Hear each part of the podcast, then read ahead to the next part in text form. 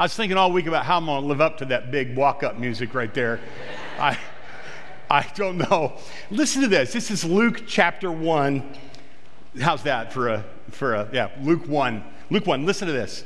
Inasmuch as many have undertaken to compile a narrative of the things that have been accomplished among us, just as those who from the beginning were, were eyewitnesses and ministers of the word, eyewitnesses and ministers of the word have delivered them to us. Eyewitnesses have delivered them to us. It seemed good to me also, having followed all things closely for some time past, to write an orderly account for you, most excellent Theophilus. Listen, that you may have certainty concerning the things which you have been taught.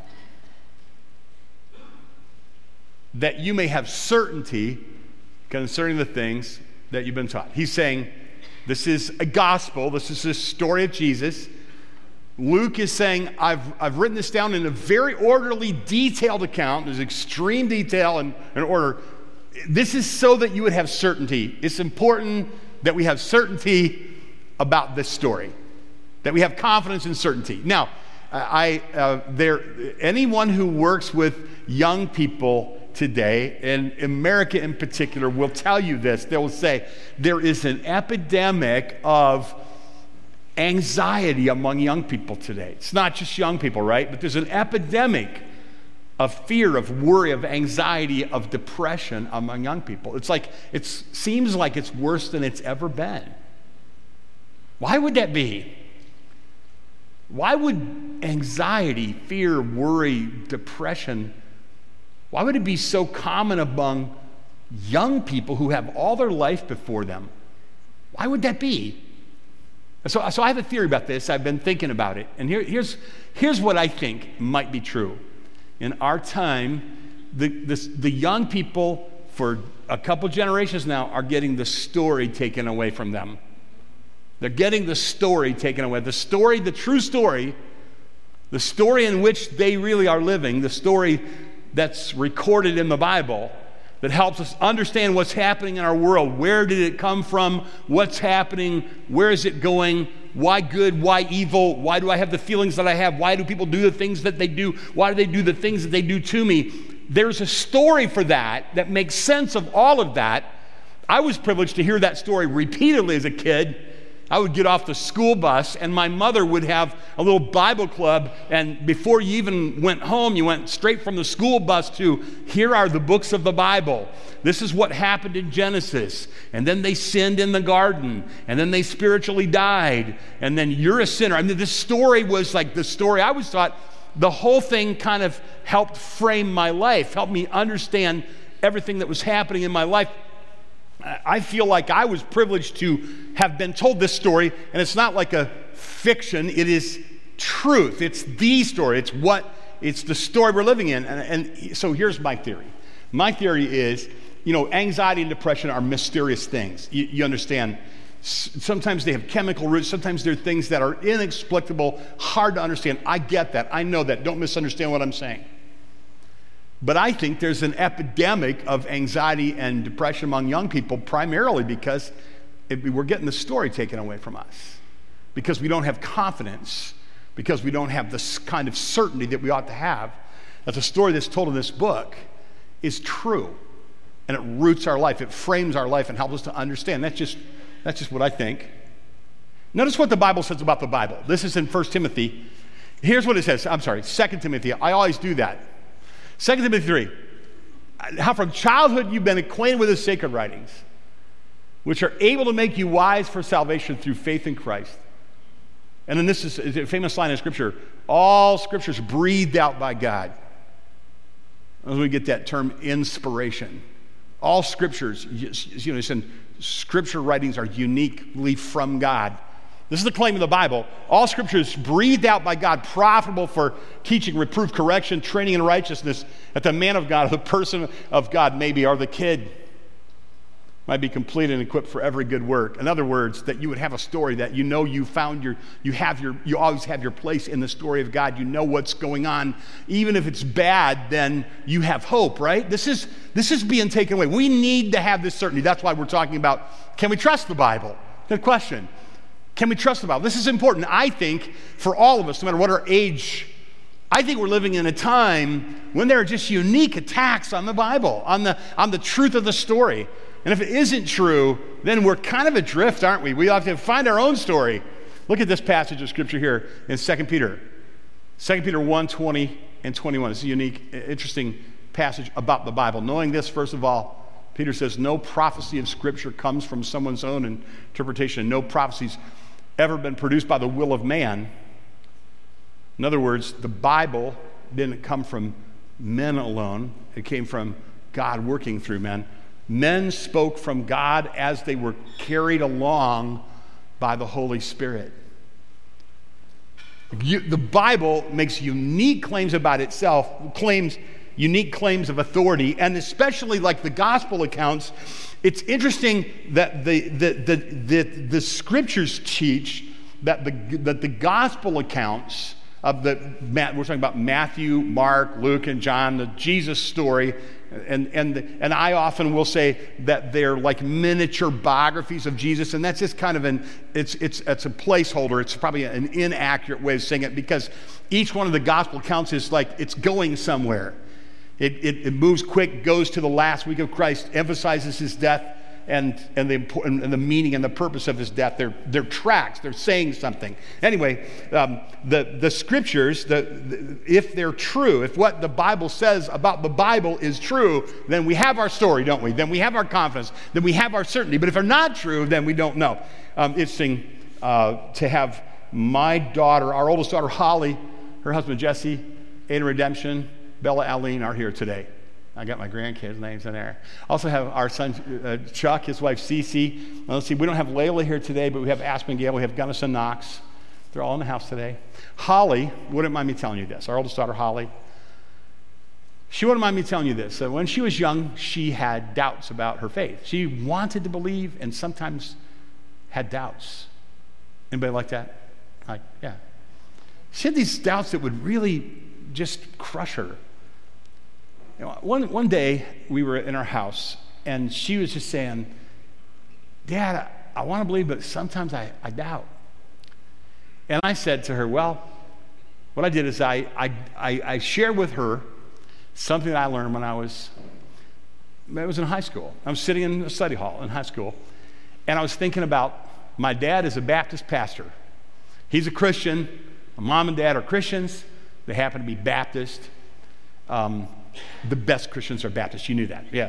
Uh, I just wanted to share that because a lady came up to me at a conference one time and she was all about Baptists. And I'm like, well, we want to remember that Jesus didn't call himself Baptist. She goes, really? I'm like, really? That's, you didn't know that? Like, sometimes Baptists are a little bit like, get out of the bubble, bro. It's like, anyway, you don't want to talk about that right now. I can just tell. Anyway, what was I saying? I was in school and I thought my dad's Baptist, my mom's Baptist. Huh. Funny, that, I'm Baptist too. And I thought, well, you know, I don't know if that's like intellectually honest. I'm just who my parents are. Is this really true? And so I didn't know what to do about that, but I just thought in my, my kind of sophomoric thinking, I bought books on evidences. It's pretty, that's kind of fun. It's kind of, evidences are fun. They, You, you know, evidential apologetics. Josh McDowell wrote a little book, um, More Than a Carpenter. I read that book, and then I read his other books that were like Evidence That Demands a Verdict, More Evidence That Demands a Verdict, which really brought up problems that people said that I didn't even know that they said, but it was interesting to read the book. I read all kinds of things about evidences for the Christian faith, and I don't know if you're like, I'm like, that's interesting. What's the point of all of that? What's the, the purpose of all of that? What's the importance of all of that? And I think there is a point, a purpose, an importance to evidence. We're going to we're actually going to talk about that today. In a three-part series on the Bible today, we are going to talk about e- five evidences that the Bible is true. And in this high school um, study hall, I decided I would dedicate my study hall to reading evidences to just to confirm what I wanted to believe was true. Um, and that was this is what my parents taught me is really true. And, and so I would read these evidences. Okay, so reading those, I got a series of these little things in my head, just different evidences that were interesting. I'm going to tell you a little story about Holly in a minute. I'm going there. I'm not going to forget. Honest, I'm not. If I forget, you remind me. But but the reason I'm saying this is because I, like, what is the good of evidences? I would say, let's just say it this way. If you're a believer, then evidences that the Bible is true, that Jesus is who he said he is, they are um, they're like they're like general revelation, right? The scriptures say that you know the, the that creation points us to God. It's not a complete message about God, but it's helpful. And I think evidences are like that. They're like common grace. They're like general revelation. For a, for a believer, they're, they're kind of fun. Uh, let, let's say an unbeliever, a skeptic that's kind of making their way toward God, they, they can be somewhat helpful and they can be used by the Holy Spirit. The Holy Spirit has to enlighten a person's heart for them to genuinely believe, but, but God can use this as a part of that enlightenment. And then for this, for the hardened skeptic that just wants to argue, I have a friend who was here in our service not too long ago. He'll, he'll be back. Uh, his name's uh, Albert Spalding, and he works on campuses. And Albert says, the nice thing about evidences with the hardened skeptic is it's it's like putting a stone in their shoe. I thought that was kind of funny. It's like, just irritate them a little bit. You know, just make them think a little bit. Like, um, you can't so quickly dismiss all the Christian arguments. And so, evidences. Well, here's the deal. And you wondered if I would make my way back. I was, I thought, I'm going to share these evidences with my daughter, Holly. Just sit there for thirty minutes.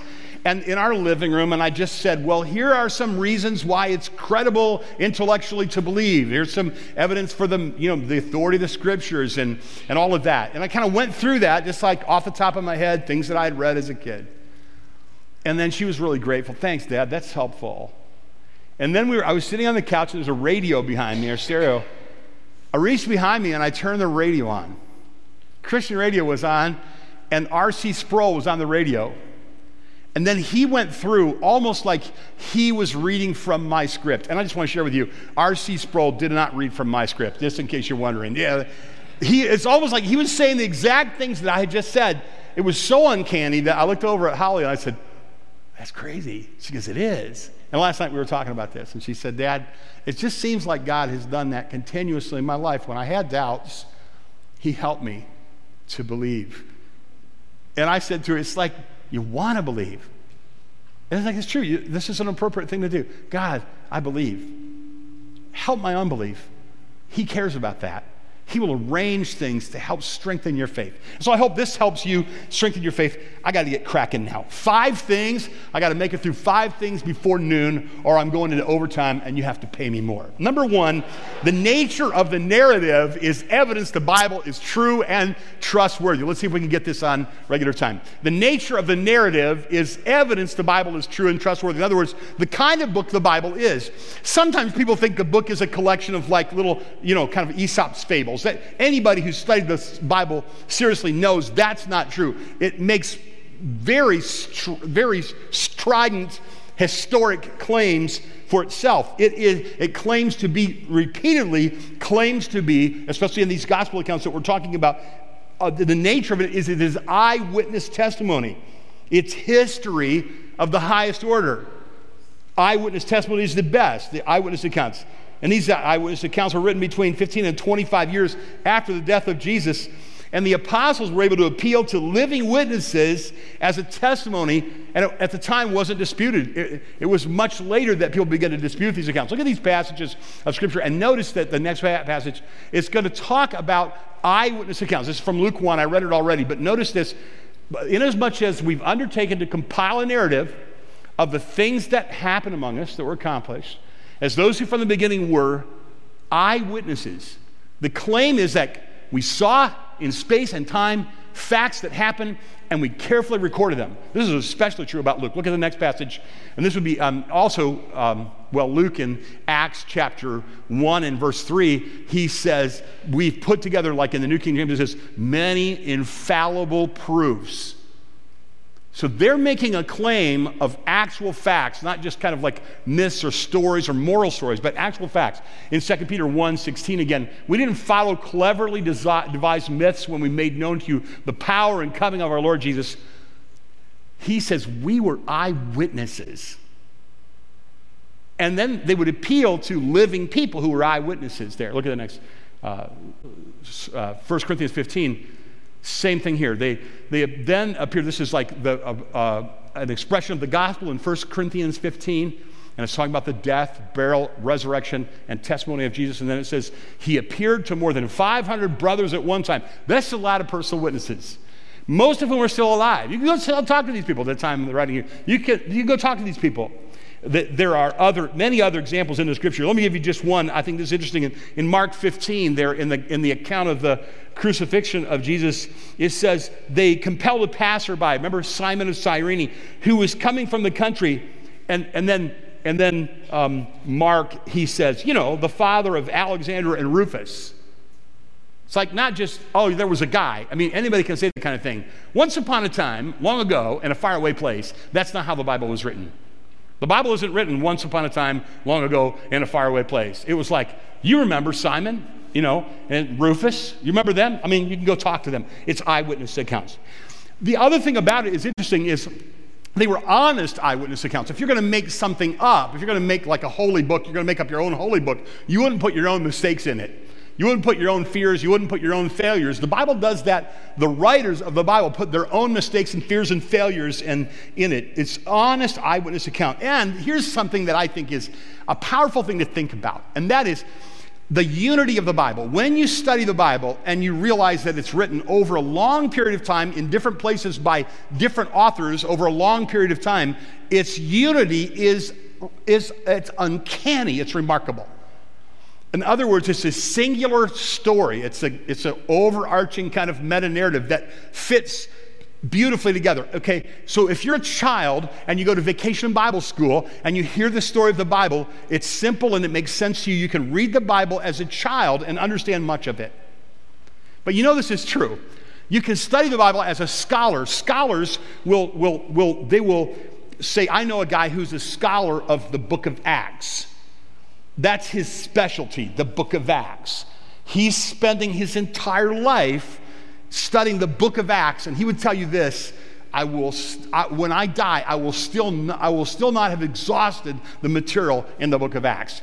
The Bible's powerful unity, and then it's written over a long period of time by lots of different people, and it's a, it's a singular idea that makes sense to a child and to a scholar. And here's something more, and this is just a bit of an aside, but this is always thrilling to me. And this happened to me the other day. Why do you read the Bible over and over again? You might read your favorite novel once or twice, but we Christians read the Bible over and over again. Why? Why is that? Well, it's the living Word of God, and it speaks to our situation. And so what you'll notice, you know this is true, your situation changes. Like, you know, right now you're young, you're not thinking about death. You read over those parts in the Bible. When you get my age, you will slow down on those parts. Just saying, you will. Or, or, you know, this happened to me the other day. There's a passage of scripture that's very, very familiar to me. I practically have it memorized. I was going to put a passage of it into a little storytelling thing I was doing at a hymn sing over in Kalamazoo. As I was studying for that, I thought, where is that? Oh, that's right. That's in Psalm thirty-seven. I haven't read Psalm thirty-seven for a while. I opened it up on my computer with my software.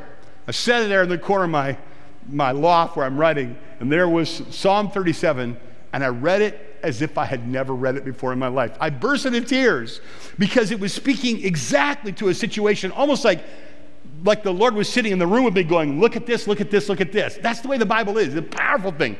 This is a part of the unity of the Bible. People who dismiss the Bible lightly are people who usually haven't really thought really carefully, because even, even the most thoughtful critics of the Bible will not dismiss the Bible lightly. They recognize that the Bible has an, is an incredible piece of literature, at least, right?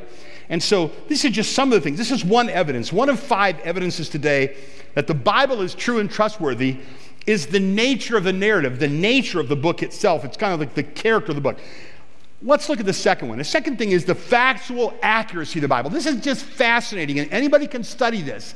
I saw this in a simple way, like going to the Holy Land. Like, my goodness, these places really exist.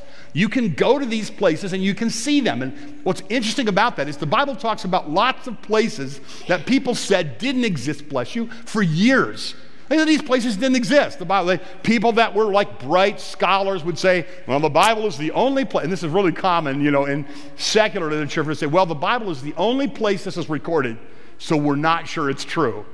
And over and over and over and over and over again. I mean, you can, anybody can Google this. You can Google this and search it yourself.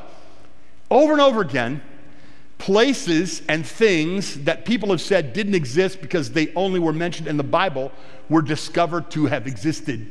Uh, I've been there. Like in the Holy Land, they said, people would say, well, there's no Hezekiah's Tunnel. I, I, you didn't go, did you? I walked, I got my pants wet walking through Hezekiah's Tunnel. For years, people said, it's not there. I walked through it myself. Um, this is true about Solomon's porch and the steps. I'm, uh, people say, well, that's referred to in the Bible, but we've never found it, so it must not be. And in the nineties, that, when I went to the Holy Land, I stood where Jesus' feet were on Solomon's, on the, the Solomon steps on the south part of the temple. And we could go on and on giving you other examples of this. The Bible is factually accurate. There's fulfilled prophecy in the Bible, hundreds of fulfilled prophecies, probably three hundred or more just messianic prophecies that have been fulfilled, that were predicted hundreds of years before Christ was born and fulfilled in the life of Christ. The Bible, we can, it's true and trustworthy, and one of the evidence of that is that it's factually accurate.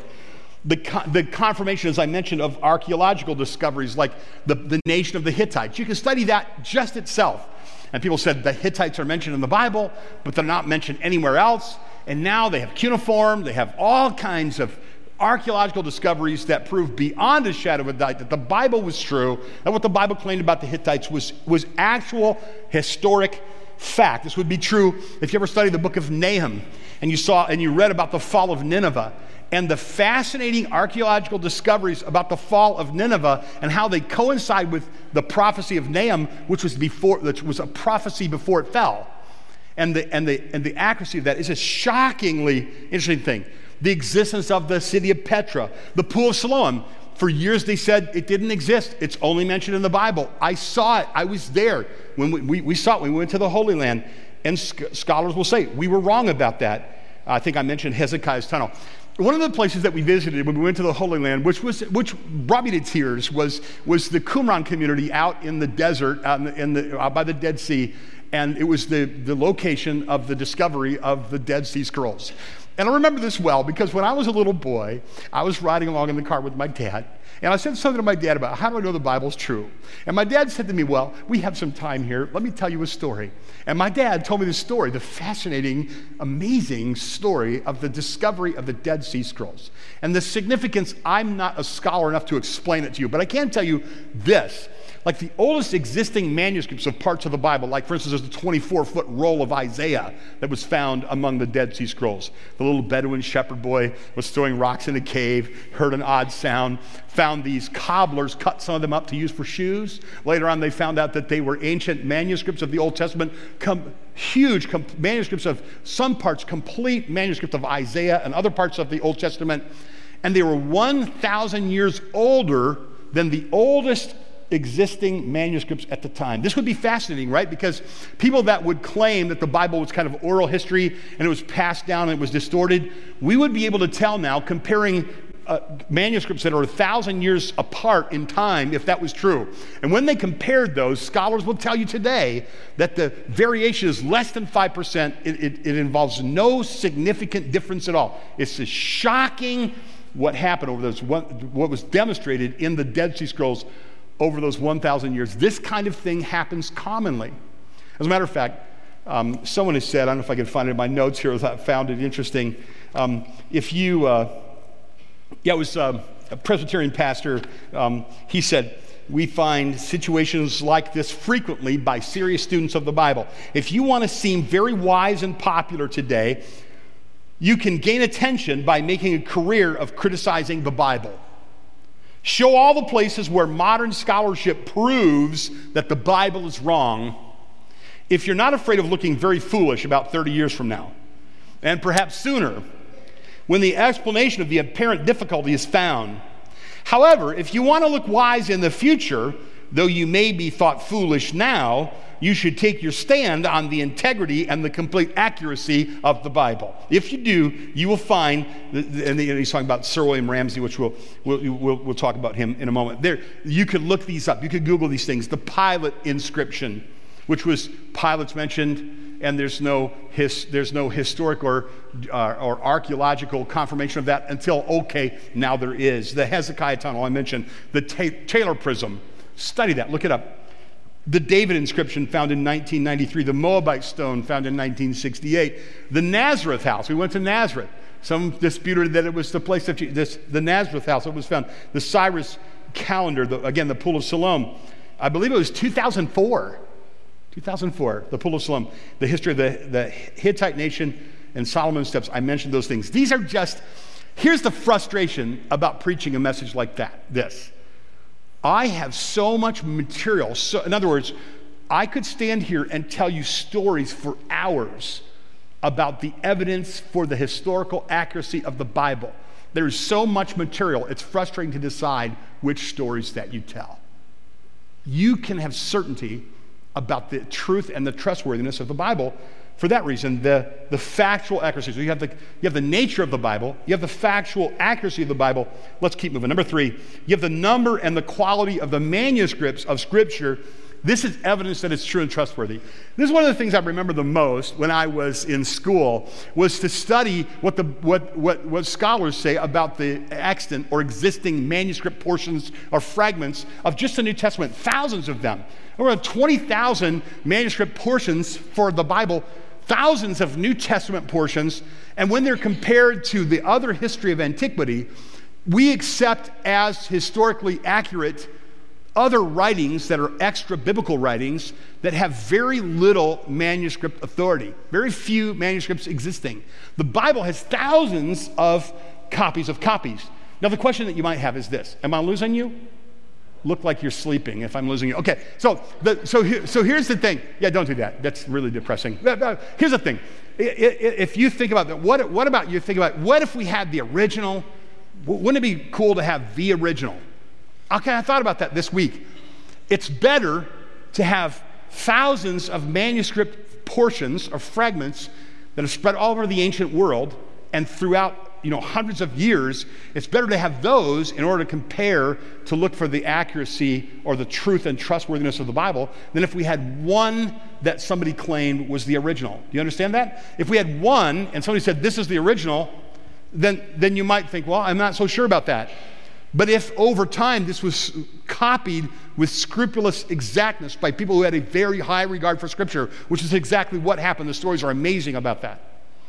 If we have literally thousands of portions of Scripture that are spread around the ancient world and found in different places and at different times, then scholars can come together and they can collate them together, which they've done with computers, and they can study how the variations, and the variations are so minor that they affect no major doctrine of the Bible. We have a true and trustworthy book in the Bible, and one of the reasons that we know that is because of the mountains of extant or existing manuscript fragments, literally thousands of them, better than having the original. Number four, and there are only five. Number four, the resilience of the Bible against its attack is evidence that it is true and trustworthy. So no literature in all of the history of mankind has been so inspiring, so helpful, so life-changing, and so uh, and so vehemently attacked as the Bible has been attacked.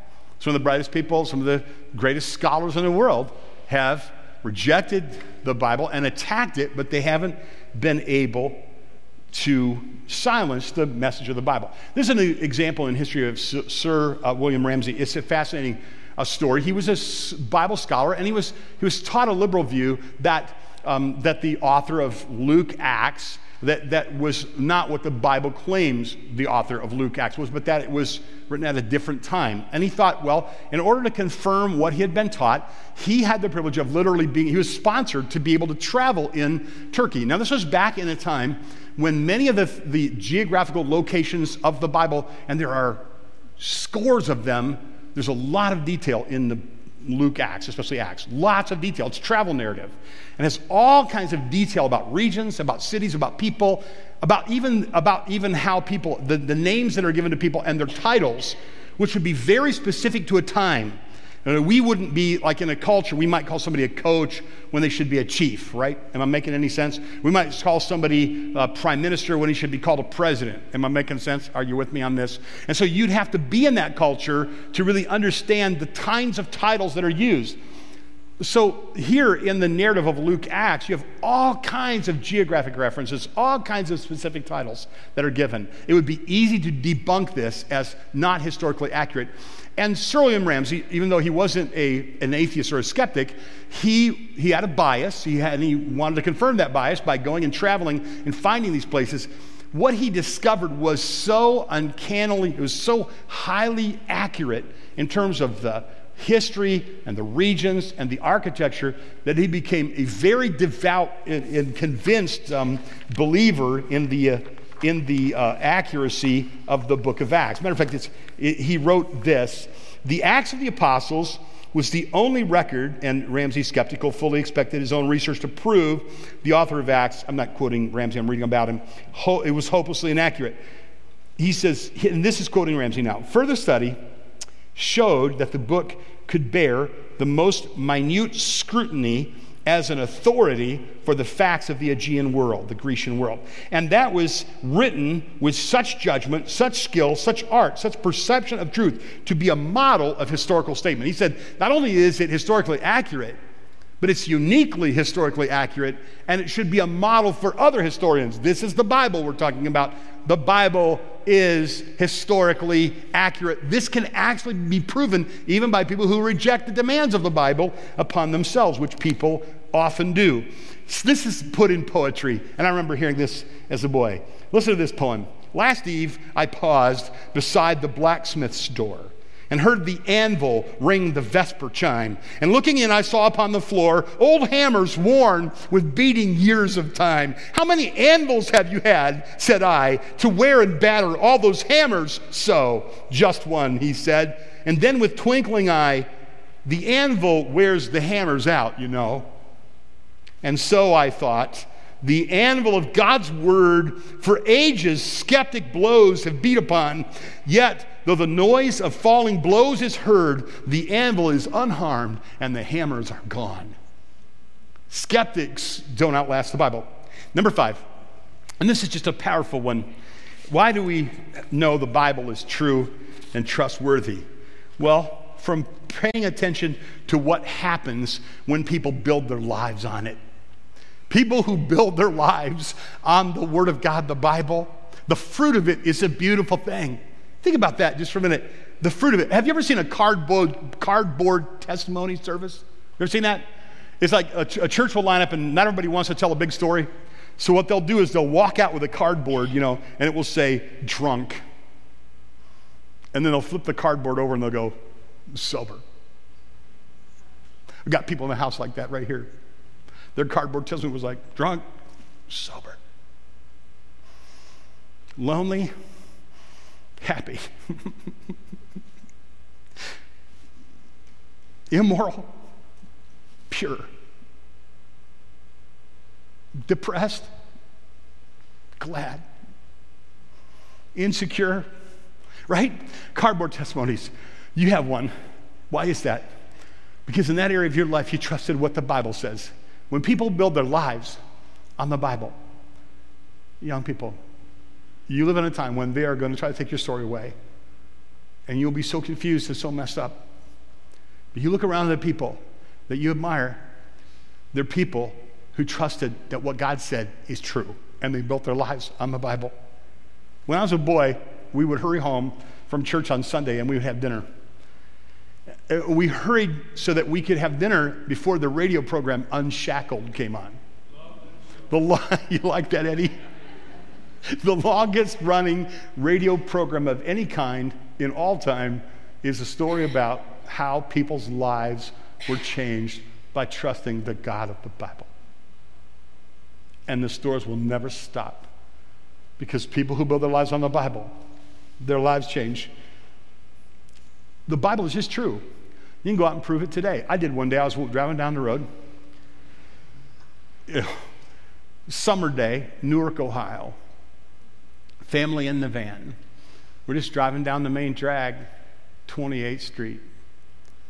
And we look up and there's a guy and he is abusing his girlfriend or wife. And my wife says, you got to stop him. And I'm like, he looks bigger than me. You know, it's like... I think I will call the police. They have guns and tasers and whatnot. I look at it like, oh, that's not good. So I stopped the car, and I and I go, and it's, it's back in the dark ages before cell phones existed, and I went into this little convenience store, and I called the police.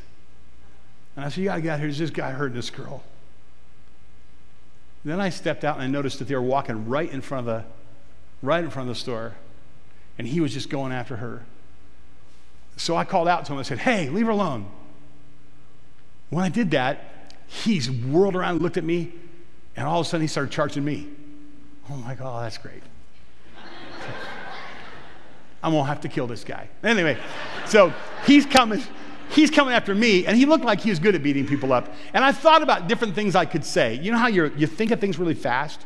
First thing that came to my mind was to say to him, hey, why don't you hit me? You hit her, she's not gonna take you to jail, but I promise you hit me, you're going to jail. I thought, yeah, I probably shouldn't say that. You know, uh, yeah, that's not good. And then I remembered the Bible. I remember the Bible, the soft answer that turns away wrath. I thought, I should probably try that before he kills me.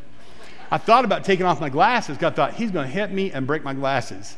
But then I thought, you know, if I do this, it's kind of like saying, let's go. Like, I don't want to do that. But I did think, a soft, do you remember this, Lois? Mm-hmm. Because right during this time, this guy is charging up at me, and I'm thinking, a soft answer turns away wrath. You know what I hear? I hear the car van. I heard the van go, chunk. Were you there, Chuck? You remember that? Lock me out of the van. I'm like, well, I'm glad, glad you guys are going to be safe while this guy beats me to the pulp here in front of the van. I just remember hearing the doors lock. I thought, wow, that's great. So not going to get any help from them. The guy's coming at me like this, and I say to him, please don't do that, man. You wish you hadn't done that. Don't do it. Soft answer, right? That's what the Bible says. Soft answer turns away wrath. And it was almost like I shot the guy with a gun. He was just coming after me. And as soon as I said it, he stopped. And then he started sort of circling me like this. And he goes, I'm going to write your license plate down.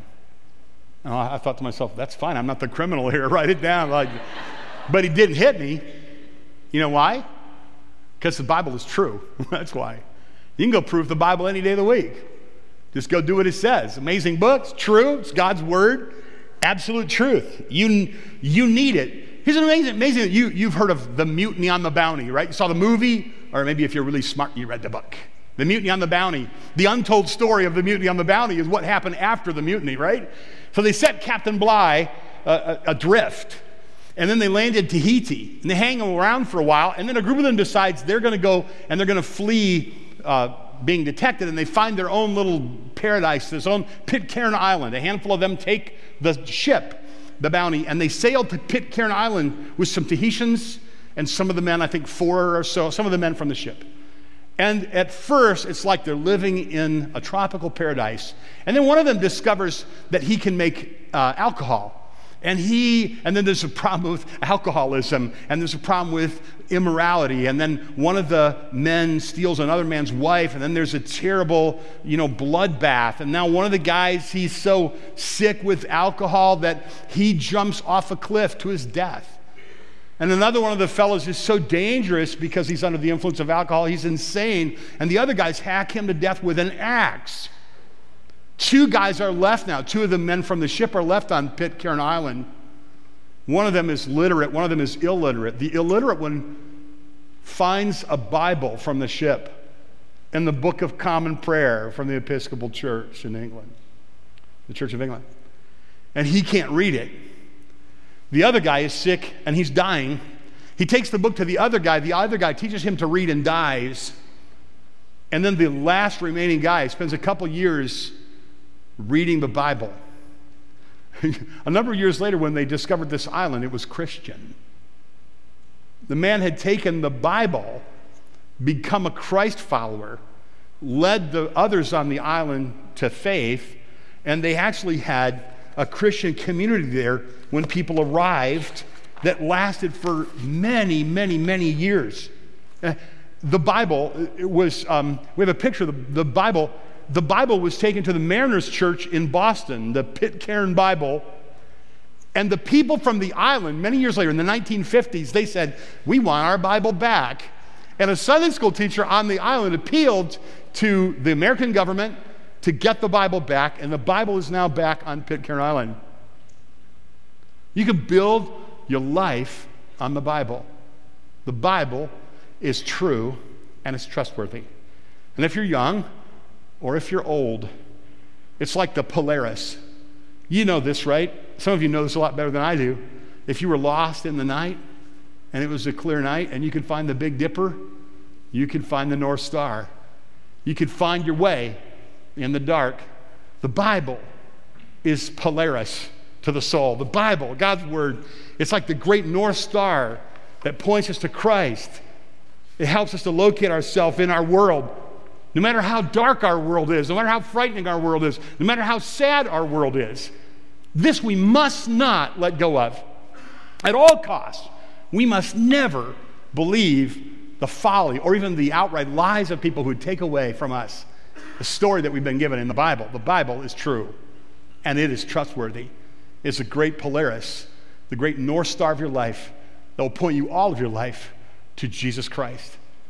Heavenly Father, thank you that we have a Bible.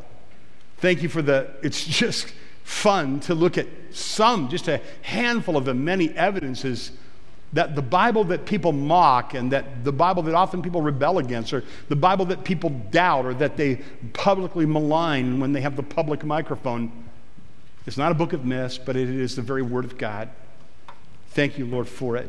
Help us, Lord, I pray, to submit to His teachings, that we would know our the Savior of the Bible, the Lord Jesus. Amen.